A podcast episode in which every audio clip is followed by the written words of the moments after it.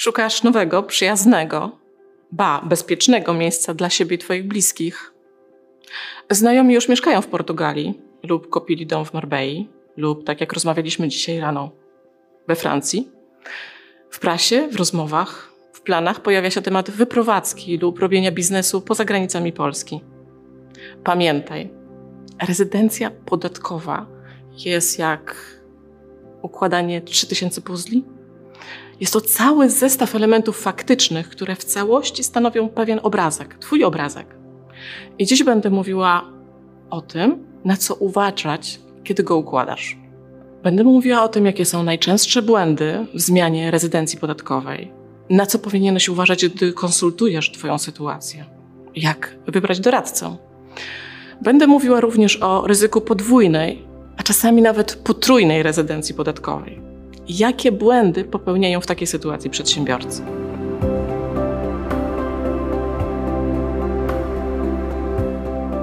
Cześć. Jeśli stawiasz sobie pytanie, w jaki sposób zabezpieczyć Twoje aktywa oraz przyszłość Twojej rodziny, to jesteś we właściwym miejscu. Od początku roku ponad 300 osób zwróciło się do mnie z prośbą o pomoc w przeprowadzce za granicą. Otworzyłem ponad 150 spółek zagranicznych, które pomagają Polakom w prowadzeniu biznesu na świecie. Pomagam w budowie międzynarodowych struktur inwestycyjnych moich klientów. Nazywam się Anna Maria Panasiuk. Z wykształcenia jestem doktorem nauk prawnych i adwokatem. Z zawodu przedsiębiorcą oraz advisorem. Doradzam holistycznie, to jest prawnie, finansowo, biznesowo, podatkowo, osobom, które stają przed wyzwaniem zarządzania swoim majątkiem. Na moim kanale Wealth Advisor Anna Maria Panasiuk dowiesz się, jak bezpiecznie i skutecznie zmienić rezydencję podatkową. To nie tylko Twój nowy styl życia to również zabezpieczenie ciebie i twojej rodziny. Dlatego chcesz się do tego dobrze przygotować i dlatego jesteś tutaj dziś ze mną. Zatem jakie kraje najczęściej wybieracie? Są to Hiszpania, Portugalia, Cypr, Szwajcaria, Włochy. Kolejność absolutnie przypadkowa. Najczęściej pytacie o Hiszpanię, ale wcześniej pytaliście o Portugalię, to się zmienia. Wydaje się natomiast, że zmiana rezydencji podatkowej to temat nieskomplikowany. Tak rzeczywiście może się wydawać na pierwszy rzut oka. I pewnie dlatego zmianą rezydencji podatkowej zajmują się obecnie wszyscy. Pojawiają się wręcz biura obsługujące Polaków w Londynie, w Stanach, w Portugalii, w Hiszpanii, które załatwiają rezydencję podatkową. Po wstępnych konsultacjach, najczęściej nieodpłatnych, dostaje się propozycję załatwienia formalności za 2000-2500 euro i gotowe, jesteś rezydentem podatkowym. Nie śledzę takich rzeczy, ale postanowiłam Wam o tym opowiedzieć, gdy ostatnio pojawił się u mnie przedsiębiorca, który wpadł w ten sposób w ogromne tarapaty. Otrzymał ofertę uzyskania rezydencji podatkowej w Portugalii, gdyż tam zwolnione są z podatku zyski z kryptowalut. No nie są zwolnione, one nie są uregulowane. A to istotna różnica, prawda? Jaka? Skutki podatkowe dla dochodów z kryptowalut można określić analogicznie do znanej tam praktyki portugalskich organów lub yy, portugalskich regulacji podatkowych. I na przykład incydentalny zysk z kryptowalut jako transakcja prywatna będzie zwolniony z opodatkowania w Portugalii, tak samo jak zwolniony jest tam zysk ze sprzedaży waluty, na przykład wymiany dolara na euro. Ale znów, gdy jest to transakcja prywatna. Natomiast w sytuacji, gdy robisz aktywny trading na krypto, siedząc w Portugalii, to jest to dochód z aktywnej działalności gospodarczej. I będzie tam opodatkowany, tak jak dochód z biznesu. Ile? Drobiazg. Podatek dochodowy w Portugalii sięga 53%, versus podatek w Polsce 19%. Idźmy dalej. Często zdarza się, że taka rezydencja podatkowa jest pozyskana w następujący sposób. I tu opowiada mi przedsiębiorca. Byłem w Portugalii dwa dni, podpisałem umowę najmu, chociaż mieszkania nie widziałem. Otworzyłem rachunek bankowy i wszystkie zyski z kryptowalut wpływają na ten rachunek. To ja się pytam, no dobrze, ale gdzie pan mieszka? E, mieszkam w Niemczech z rodziną, ale biznes prowadzę w Polsce. No to nasuwa się kolejne pytanie gdzie płaci pan podatek.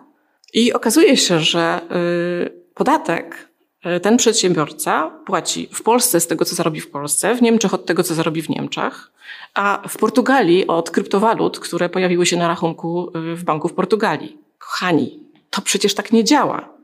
Podatek płaci się tam, gdzie ma się rezydencję podatkową. Z wyjątkiem Wielkiej Brytanii czy Malty, tam, gdzie mieszkacie, musicie deklarować cały swój roczny dochód. Nawet w Szwajcarii, gdy wybieracie metodę opodatkowania ryczałtem, musicie co roku zadeklarować swój roczny dochód i majątek. Chociaż podatek tam jest kalkulowany w oparciu o hipotetyczne wydatki, ale to jest materiał na inną audycję. Wróćmy do naszego przedsiębiorcy. W tym konkretnym przypadku okazało się, że jest on rezydentem w trzech krajach: w Polsce, w Niemczech oraz w Portugalii, gdzie się zgłosił jako rezydent. Koniec niestety tej jego układanki był tragikomiczny.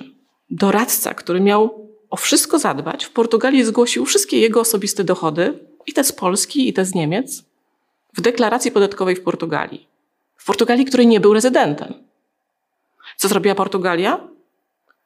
Ona nie opodatkowała kryptowalut, bo tego nie zgłosił, ale opodatkowała wszystkie jego inne dochody w taki sposób, że otrzymał wymiar podatkowy na kilkaset tysięcy złotych. Tak bym określiła to ryzyko, rozumiecie?